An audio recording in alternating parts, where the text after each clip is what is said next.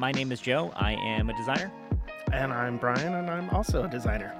On this week's show, we're going to be talking about failure, what it means. I feel so damn bad. And uh, we'll see you in a bit.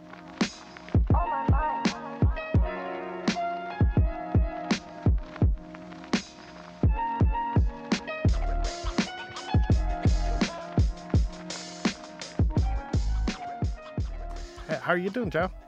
I'm good. I'm good. I'm about to go on vacation. Which Oh, feels nice. Nice. I'm really bad at vacation. oh yeah. I'm just like, like I'm bad at planning it. I'm bad at reminding myself that it's coming up, and then once I'm on vacation, I'm, I'm not a good vacationer. oh yeah. You seem like someone who would be a good vacationer. Oh no, no, not at all.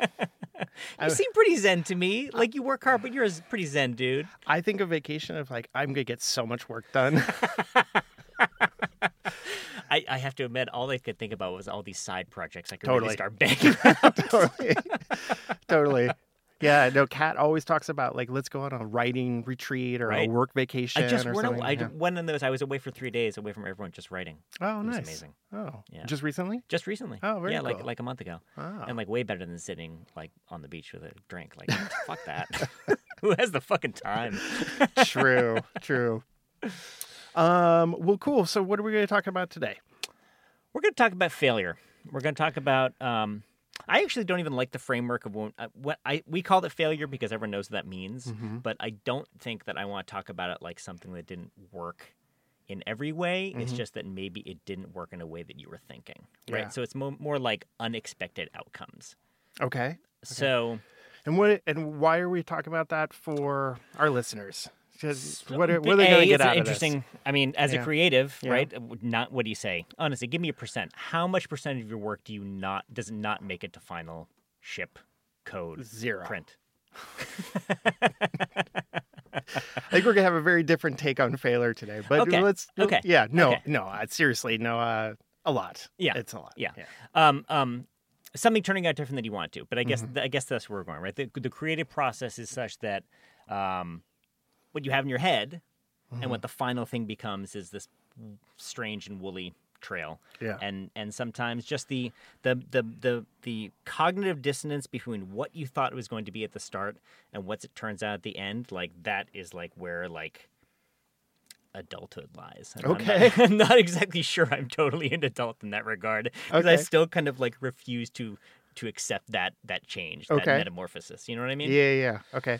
so the reason I'm, I'm thinking about this is because for the past five years, um, my friend and I, the very brilliant and talented Tim Lillis, and I were running a web magazine called Primer Stories. Mm-hmm. Um, we got some um, audience love. We mostly got like critical love. We got like awards and nice people saying nice things about us. We never really developed an audience. Right.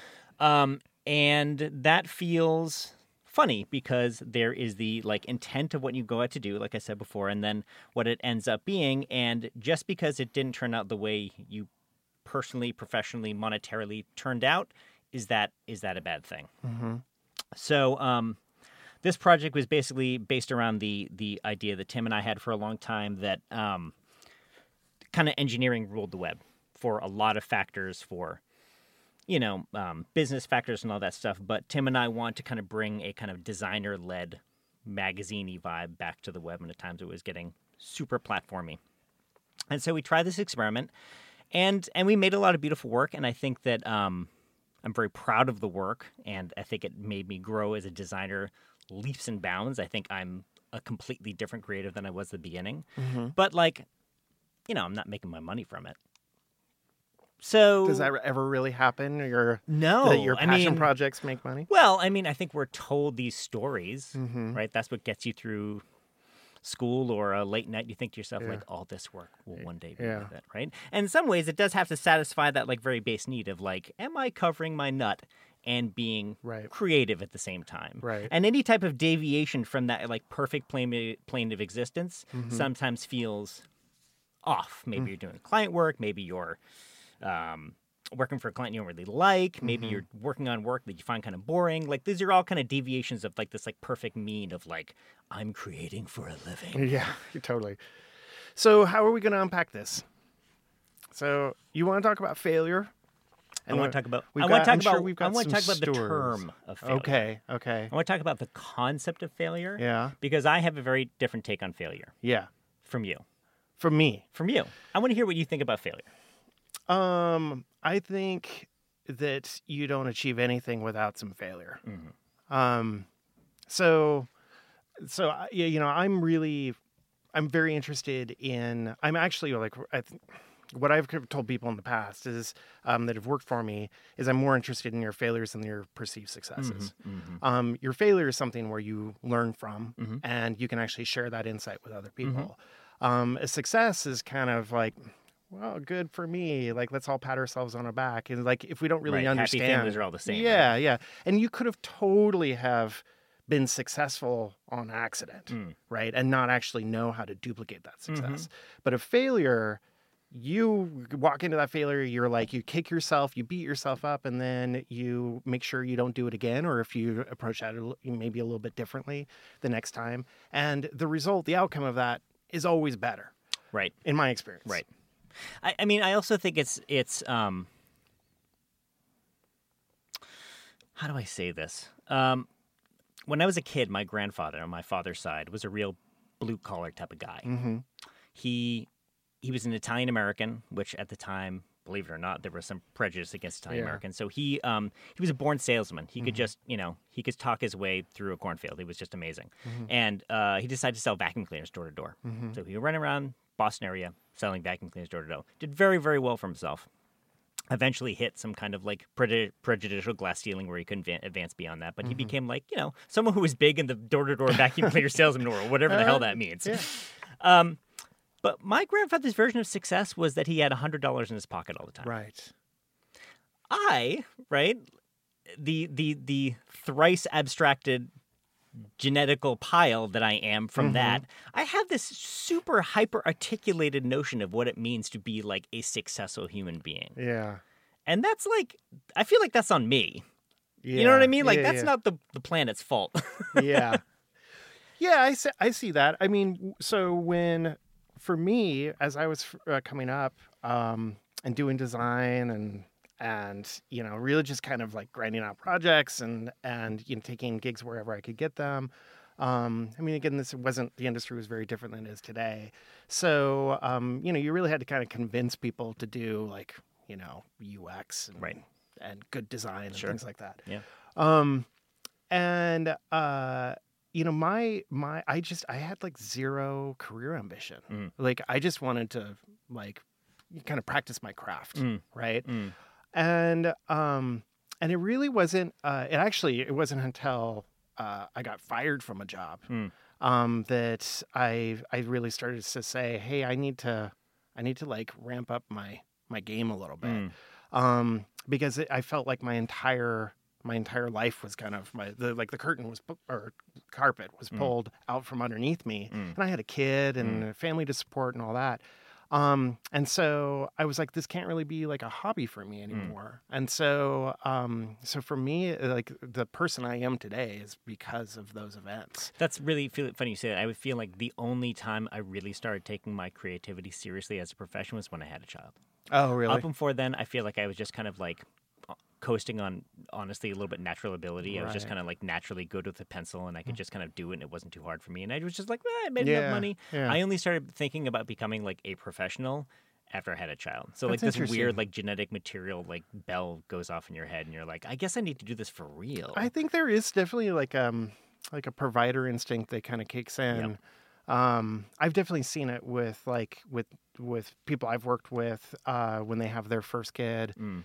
Like things do get a little like, oh, maybe yeah. I should not totally take this unseriously. right, anymore. right. Safety and security definitely kicks in, um, and I think that can be really hard in our field. Yes. Um, uh, being a creative and you know putting yourself out there um, and Well- trying to develop security. okay let's let's layer this additional pile of garbage on top of it which Yeah. is that unlike other professions let's say you're a pharmacist god Mhm. love them i know i don't know any pharmacists i'm sure it's very reward, rewarding Sure. work pays well there doesn't seem to be this additional expectation that you also have to be like a creative genius along with being a competent professional in your category. There's like this like Yeah. additional thing that is asked of creative people to also kind of have these brilliant side projects and interesting thoughts and it's just the, the notion of kind of journeyman kind of Yeah.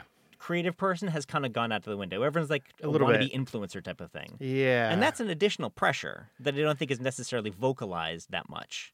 Yeah, no, I think you're absolutely right, and and I think um, I mean we talked about this previously, actually, of just the the need um, for junior levels when they're coming up to immediately have like a ton of experience, Right. Um, so they have to distinguish themselves somehow, um, Yes. because the market is definitely harder to get into, and I'm so glad I'm not 18 now. yeah, Like, yeah. dude, I am so glad I'm not 18 yet. But I think the way that you get there is through.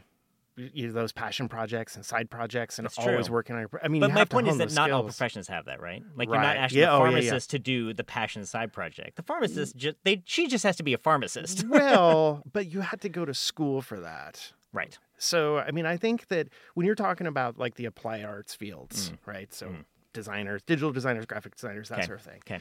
Um, you know, there is a lot you can get to school. I didn't go to school, Mm. but uh, for that.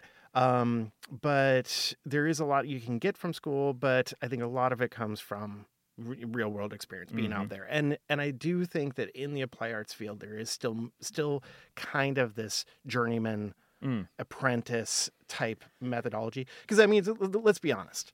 So you hire a junior level person at any sort of company and what type of work do you give them? The shit Production. work. Yeah Production work. like the really tedious work Yeah. that's kind of required but is really for a lot of designers it's kind of beneath them and and i don't mean beneath them Yeah. well it's beneath them So, well, mm, no make sure to email Brian at designer snobbery no. Uh, uh, so I would say two things that make me a little bit disagree with you, even if you're Okay. not necessarily a you know uh, a typography expert on the side. yeah Uh, one is social media. uh-huh Um, being expected to just kind of produce content because people know you to be a creative and you're expected to populate your social media. I'm not even talking about like just like Twitter. I'm talking about like Behance or Dribbble, like Right, right. constantly kind of updating your creative work to show that you're rel- relevant and paying attention to things. So that's one thing. right Uh, another thing, quite frankly, is offshoring. Yeah That like a lot of that like Fiverr work, it's not even being done by folks in this country anymore. Yeah. A lot of it is being offshored. So like if fiverr is explain what fiverr and- Fiverr is uh it's a website that basically um it's kind of like a marketplace for designers. Yeah. And I, I will tell you there is actually a lot of really really good work on that on Uh-huh. that site because it's a lot of people that are in offshore countries that can basically charge a lower rate because their cost of living is much less. right So you have, you know, people from Thailand and Hungary and stuff like that. And there's some really amazing talent on there. Right. But the result is that to be a working designer in the US, that level of production work that maybe 25 years ago was sustaining a certain kind of like subclass of designers that were bubbling up, that's kind of gone now. yeah so how does this how does failure uh, kind of weave into what we're talking about So I think that as I was talking about with Primer Stories, there is a notion of like, what has this made me as a person? How has this affected me as a person? Mm-hmm. And then what my expected result was, because it's not a a public facing win, perhaps, does is that invalidated, Mhm. right? And so I think go- go- going to back to what we were talking about about coming up as a as a young creative, there is obviously a value in doing every project you can, even if it's not necessarily kind of publicly lauded. Mhm. But at a certain point in time, there how do I say this? There has to be an expectation that is going somewhere or something. Like there has to be the purpose of it can't be only kind of improvement. There, there that stick and carrot thing I think needs to be in there somewhere. Hmm. Interesting. So, because I I look at this very differently. Tell me. So, uh, so not to get like all, I don't know, deep. Do it. I guess so. Do it. It's so a podcast. So when yeah, so like when I was in high school, um, so I went through a really hard time. Uh, like when you know 16 Okay. 17 so the girl i was in love with was like suicidal Mm. and like you had like Mm. some real like stuff. heavy stuff Yep. to kind of deal with as a teenager and so I went to like this weird alternative school in Portland that had like an art therapist Mm. as like she was she was my uh, she was my main teacher. I mean, there was like six high school teachers, um, but she was my my kind of, kind of counselor as well as teacher. Um, and she made me look at all of this very differently. I mean, coming from like an art therapy background, because she was like, there is no bad art. Mhm. You just keep going. You Mhm. just keep moving forward. I would agree with that. And then, um, and she took leave for a while, and another uh, teacher came in, and he um, started. Uh, I don't even remember what the course was, but he basically introduced me to the Tao of Pooh, Mm. the book A classic. about Winnie the Pooh A classic at college Taoism. graduations everywhere. yeah, yeah. Um, and reading that book and kind of introduction to Taoism totally transformed my life at that point. Mm. And again, a, a- another thing that I think Are you of a Taoist now? I consider myself to be one. Okay, okay. Um, so, uh, so in those, in in that frame of light, um, I mean, I don't. I mean, I'm not like. How do you? I don't even really think about a practicing Taoist. a It's just beliefs. looking at the world through that lens Mhm. of of just kind of trying to lower expectations and being more appreciative of kind of the things that kind of come in front of you. And I I felt as a designer that's served me very well. So, first of all, man, 100% gold star. Like everything you just said, brother, right on. Like, awesome.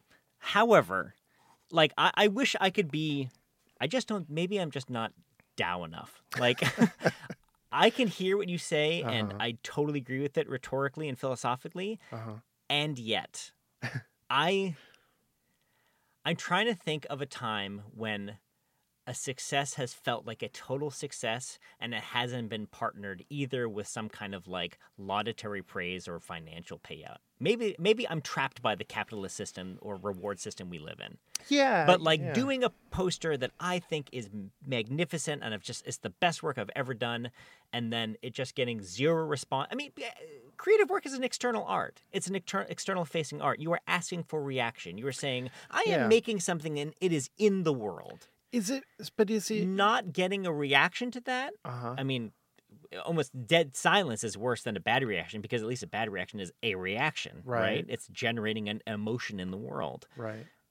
Making something and getting no reaction at all, even though philosophically it could be a great spiritual win, there's something not there about creating things. But what are you? What are you expecting in return when you? I mean, so it, I to look make at that. a ripple in the universe. okay. Okay. I can. That is what creative work is for, is to make a ripple in the universe. if you drop your stone and it don't get a fucking ripple, you are Uh-huh. bummed out.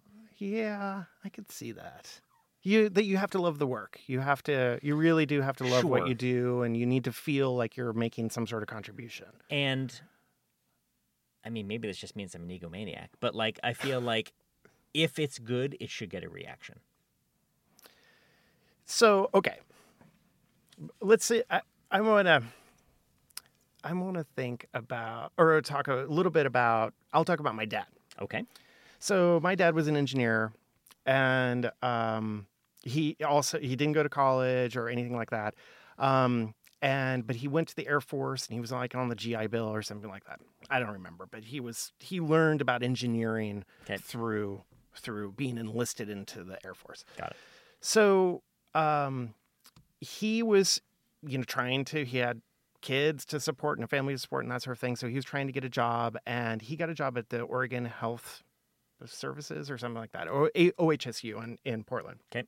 And um, and the story, my dad is famous for telling tall tales, so I'm gonna relay the Cool. story as it's been relayed to me. So it may not be hundred percent factually accurate. Um, but it makes for a good story. Okay. So, uh, so my dad um, was when working at OHSU. He um, was asked to work on electric shock boxes Wow. because back then, this was early '60s, late '50s. Mm. That's what they did. Mm. And um, and he's like, as an engineer, as someone that understands like electricity, Mm. I know this can't be good, Mm. right? And so he refused to work on those Good for him. and um, so he met some some uh, doctors at the at OHSU, and um, started working on uh, uh, this this device. Okay. Um, that was able to actually provide it's uh, so it's called electroconvulsive therapy or ECT, and Okay. it's still done today, and Okay. a lot of places do it, and it can be beneficial. But back then, like when you see like um, the uh, what's the Jack Nicholson. Flew over the cuckoo's nest. That's thank you. When you see that, that's how it used to be, right? Where you're just basically p- plugging people into the wall. right. Um, so this would actually like uh, you had to be trained to do it, and it it would regulate the type of electricity, so people would actually it would still deliver the shock, Mhm. but it wouldn't uh, have the uh, detrimental effects. It wouldn't make people like Mhm. crazy. Mhm. Um, and so uh, so he developed this device and and was able to kind of revolutionize Amazing. the way that ECT was done. And Amazing. it's and I mean now those shock boxes are you know archaic, right? Right. Um, and and a lot of ECT is still based off of some of the stuff that he did back then. So cool. Um, so he was able to take that success, Mm. right, Mm. uh, and then he was able to start a business Mm. doing custom engineering. Mm. Um, and uh, and so he started a new company in Portland, and then um, a friend of his that was- worked in the restaurant industry came to him with another problem. So he was able to. Mm. The, the, where I wanted to kind of tell that story is to prove that my dad kind of understands Mm. technology and is an engineer, and was able to take one success and go and thought that he had like maybe um, uh, he had some some mojo, right? He had like like maybe um, he had some success in in his sales, and he thought that he could keep going. Mm. Um, so then he then uh, was able to, uh, or his friend that owned a restaurant um, came to him and asked him to. Uh, the problem was the people were sitting there like filling up sodas forever. Mm. And you know, like at a restaurant, Mm. like I think it was like an Orange Julius or something. But Okay. there's the the staff was just sitting there, like holding their hand under the the spigot. So he's like, maybe there's a way that we could like automate that somehow. Mm. And so my dad then created this what's called the portion controlling soda dispenser. It's in every McDonald's and every movie That's so theater. and- cool. I mean, it's Wow. everywhere. Like the the only time you ever have to actually hold it under there is when you have to do it, right? And when people that are paid to do that, they use a they press a button. Um, so he invented that mechanism. Wow. Um, and uh, and he sold it to his friend, and this was like in the seventies or Mm-hmm, something. Um, and he really knew as a as a uh, somebody that understood engineering Mm. and understood like the restaurant industry and did all the research up to that point. He knew that he was onto something, Mm. right?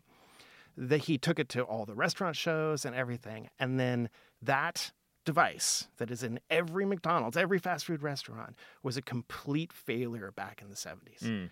He then abandoned that technology and Mm. started investing into the world's first and only portion controlling beer dispenser because he thought that, that's where the money was.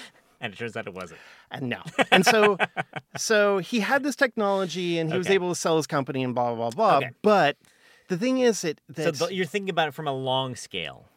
the that that just because you know what's good my dad understood what the, the that he was onto something he invented something great Hmm. it doesn't necessarily mean that the rest of the world is ready for that That is definitely true. and we were talking in a previous episode we were talking about our mutual friend david adams same same thing you, Yes. you know there are some people that are out there They're they're always going to be.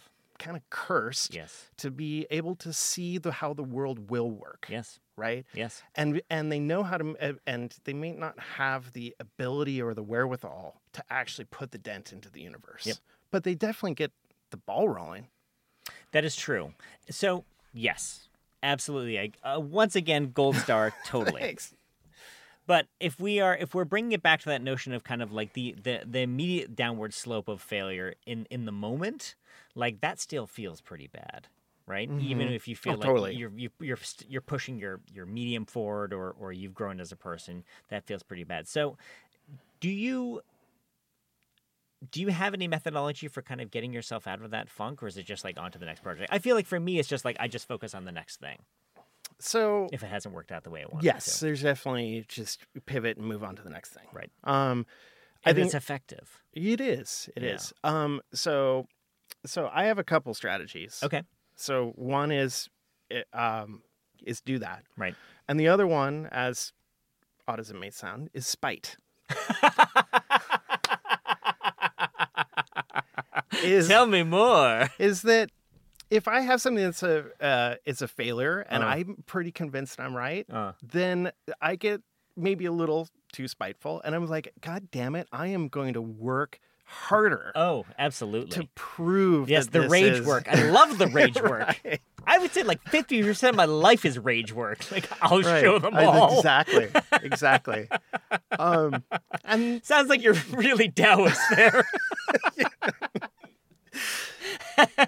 Yes, like like a stone in a pond. it's my own interpretation. yeah. Um, but no, I, but seriously, that that is that is something that I will definitely like think to myself, okay, I I've got to make this. And again, that's how I started my own business. When I got fired, I got fired for bullshit reasons.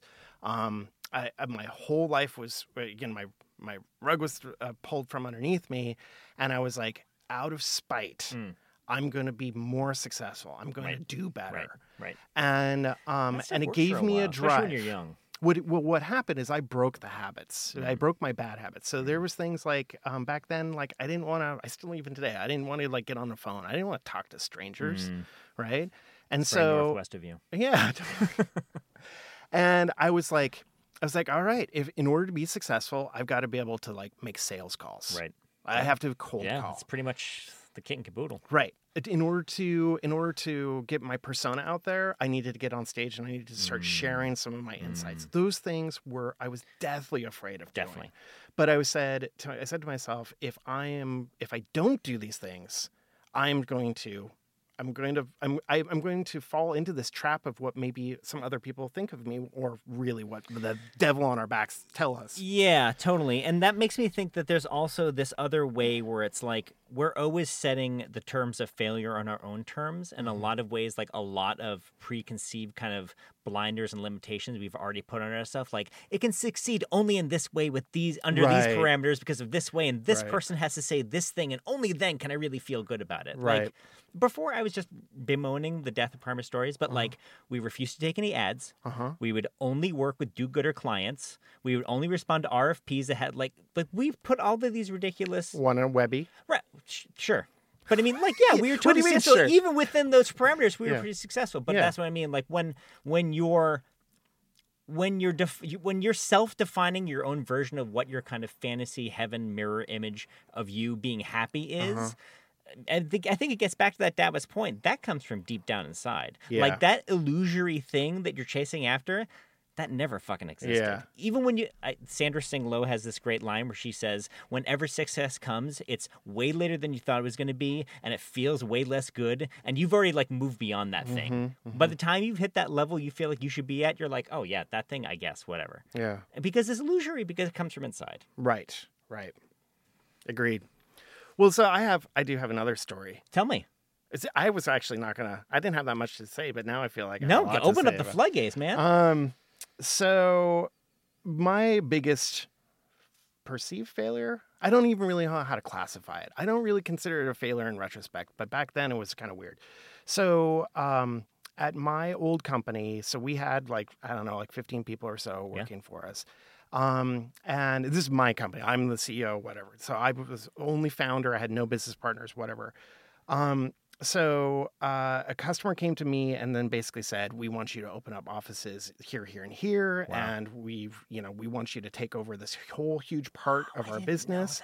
Oh yeah. Oh, that's awesome. And so I I was like, suddenly I was just uh, like freaking out because I was like, I need to go to 15 to like 100, Whoa, like overnight. right, And um and I was like, I don't really know if I want to do that. Right. So uh, full disclosure, I was also going through a divorce. My Mm. kid was having all sorts of challenges, and I like, and I was like, this was not a good be- Mm. good time to Mm. like grow Mm. my business. So, um, and also I was worried about cash flow, and I mean, I and I'm already like not sleeping nights because of like the breakup of my family. But Right. then now I am like literally I was sleeping may- maybe like two hours a night. oh my god. And so, um, and so I was just kind of freaked out about this perception of success. Mm. And so, uh, luckily, I have a really great uh, mentor. He's uh, mentored me through all these kind of creative struggles for Mm. many years. Mm. Um, and then he pulled in another guy uh, that helped me out. And so I started um, engaging with them and kind of Mm. meeting and kind of strategizing how do we scale this company up. Mm. And they kept telling me they've both been successful in doing that before. And they were telling me what I needed to do. And I was like, I don't think I can do this. Um, and so I actually started interviewing CEOs to replace me. Wow. Sorry. Was that a hard decision? Yeah, yeah, definitely. Yeah. Um, and so, uh, because I was like, I, in order for my business to be successful, this is, I need to take this step and this step and this step. And I just didn't, I wasn't in a good place to do that. Yep. And so the last guy I interviewed, I got really great referrals, talked to some amazing people. Um, but the last guy I interviewed, um, I'm telling him the whole situation. And he just says to me, you know, you don't have to do that. you don't have to do any of that. And I was And just you were like, like "You're hired." he was like, if you're, you know, if you want to, let's talk. But like, but yeah, and it just, but it dawned on me. It's like he he's was Yeah. absolutely right. Yeah. I had this perception of success and these Yes. steps that I needed to take. yes. That I was told by my trusted advisors Right. that these this is how to to create success. Right. It, I knew that it wasn't right for me Right. and um and so so i then uh so then i had this epiphany i was like okay well i'm gonna just stay 15 people Yeah. and i'm still gonna take this gig Right. and i'm just gonna do it my way Right. and i'm not gonna i'm not gonna open up an office halfway around the world or love it. hire a ceo or whatever um and so i told my staff this grand plan that i had i just after, this was months in the making um and they were just like not interested Hmm. we don't want to do that Hmm. and then they uh, like over half of them left Wow. And so um so th- and this was like my my team was my family Mm. and so it was like so i look at that like it even makes me emotional today Hmm. but it's like i look at that that was like super hard because it felt like i like i went through two breakups of my family Totally. to lose my personal family and then my work family like so close together Totally. when i felt like i was doing the right thing Totally. and so i look back at that and i say that feels like a big failure for me Hmm. but I I don't know how I would have ever done anything different.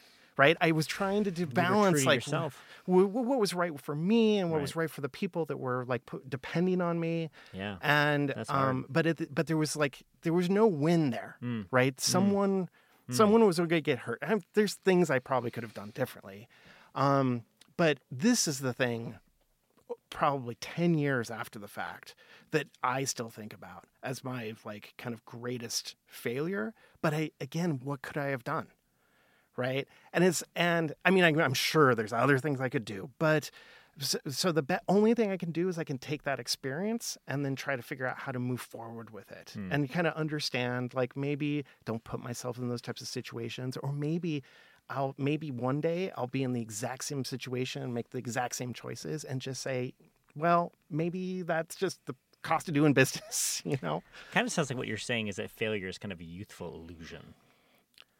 um It's kind of like i think it's just a necessary part it's just not binary. It's just everything is always on a gradient, and you can't necessarily brand something good or bad all or one. It's just kind of like it's it's part of the process. it's yeah it's, it's like i mean it's like death right Yeah, it's, like just death. it's it's out there It's change, right and that is the thing that we really fear the most, right? Yeah. change. yeah exactly and and so we we can we can understand we can be fearful of it Hmm. or we can just kind of understand we're powerless it's going to happen and we're powerless to do anything about it so we just have to keep moving forward Well, I don't think that uh, we need to say anything more about that at all. I think that I think we solved it. um, really we, we've are you do you feel better i was kind of i wanted to like I I feel I actually feel totally fine about it. okay And I would say that the reason I was kind of leading with that question about about youthful illusion is that I kind of do believe that is that Mm-hmm. when you're young and you're convinced that everything is in this kind of either monetary or, or binary notion of like either I'm doing the thing I want or I don't.